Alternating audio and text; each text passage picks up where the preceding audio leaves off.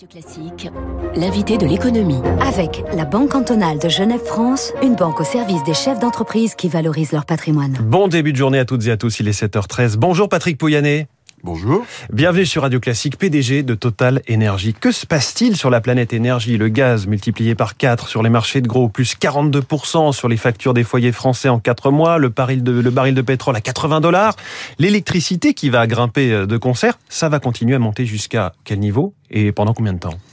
Oh, mais ça, jusqu'à quel niveau, je ne sais pas. Euh, ce qui se passe, je pense qu'il se passe dans le monde de l'énergie, ce qui se passe dans beaucoup de matières premières sur la planète, c'est-à-dire qu'en fait, le, le redécollage de l'économie euh, fait qu'il y a en quelque sorte un, trop gros appel d'air. Je pense que notre système mondial de production est pas tout à fait fait pour prendre absorber des croissances de 6 à 7 Il n'avait pas aimé la décroissance en 2020, mais la croissance, il aime pas. Il y a des problèmes de tension sur la logistique, sur un peu tout. Quoi, le système est tendu.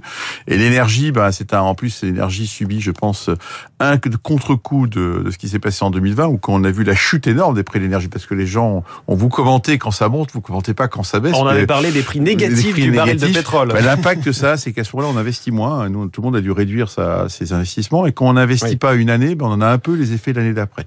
Bon, j'ajoute que ce qui se passe profondément, c'est que, notamment sur le gaz qui entraîne l'électricité en Europe, c'est une très forte demande euh, de, en Chine. Oui. Euh, tout le gaz naturel américain part en Chine en ce moment, le gaz naturel liquéfié. Et ça, ça impacte les prix par contre-coup euh, sur l'Europe. Alors, vous entendiez tout à l'heure François Vidal des Échos à l'instant. Le gouvernement réfléchit à faire un nouveau geste. Vous-même, vous avez montré dans le passé que vous n'étiez pas insensible. Vous aviez pris des, des décisions d'ordre social au moment de la crise des Gilets jaunes. Comment observez-vous les questions que pose cette flambée des prix en termes de pouvoir d'achat?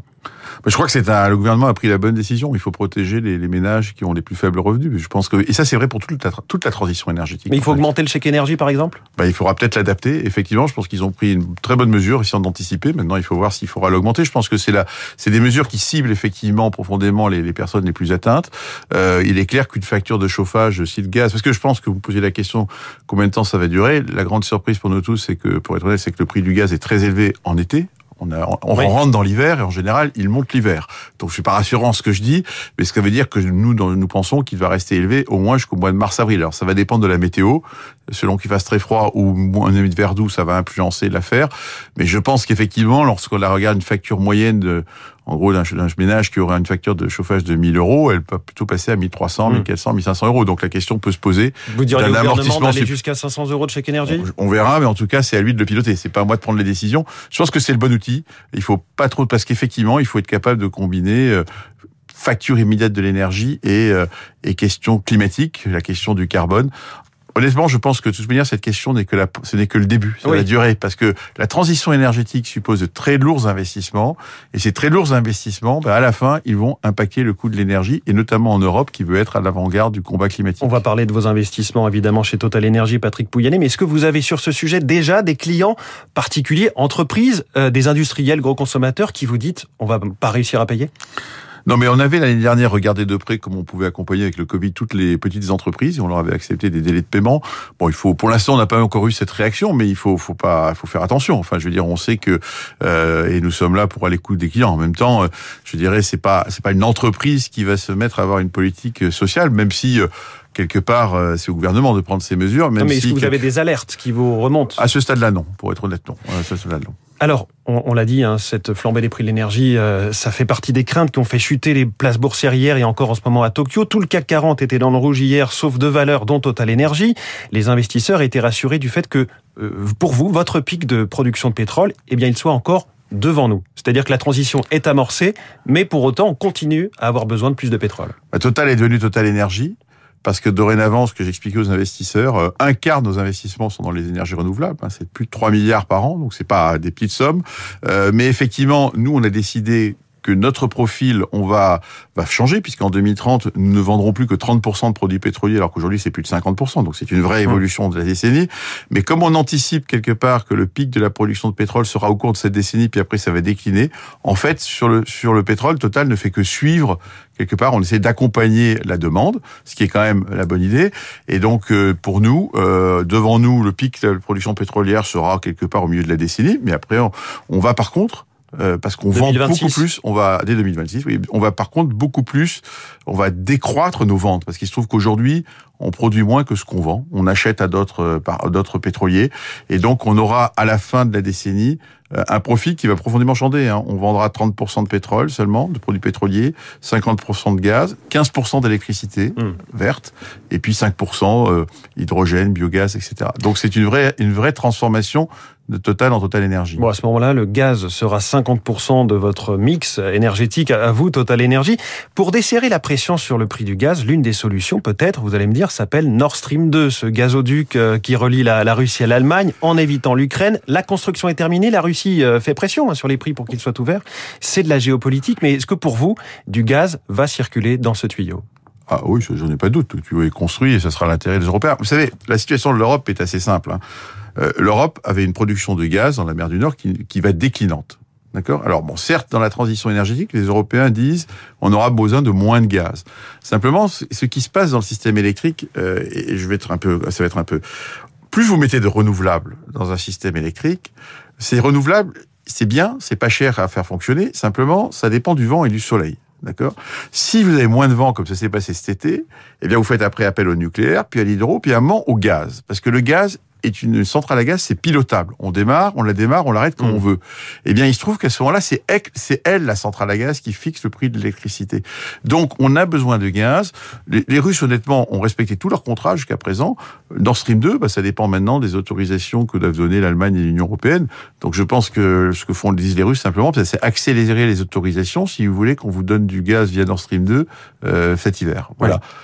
Alors parlons de vos investissements. Vous avez annoncé un très gros contrat avec l'Irak, euh, symbole de votre diversification dans les énergies. Comment expliquer qu'aujourd'hui, dans ce pays riche en ressources énergétiques, il y ait, euh, pour la population et les entreprises, autant de, de coupures d'électricité? Mais ça, ça fait partie des, je dirais, des, des bizarreries de cette planète. Vous avez un pays très riche, mais les infrastructures n'ont pas suivi. Mais euh, malheureusement, euh, quand vous allez dans le sud, dans la région de Bassora où je suis allé, ben, vous avez des énormes euh, nuages noirs où on brûle le gaz, qui est assez alors que alors qu'au même moment vos centrales électriques à gaz ben, n'en ont pas. Vous allez contribuer à régler le problème. Et donc notre idée, profondément, et là on s'est retrouvé avec le gouvernement pour se rencontrer, enfin, remplir en fait un des objectifs du gouvernement irakien, c'est fournir l'électricité de façon fiable à sa population. Donc on va récupérer tout ce gaz et puis en plus on va construire une centrale solaire. Donc on a réussi euh, pour la première fois, je trouve que c'est très symbolique dans un pays pétrolier. On pourrait dire quand Total Energy va au Irak, c'est pour faire du pétrole.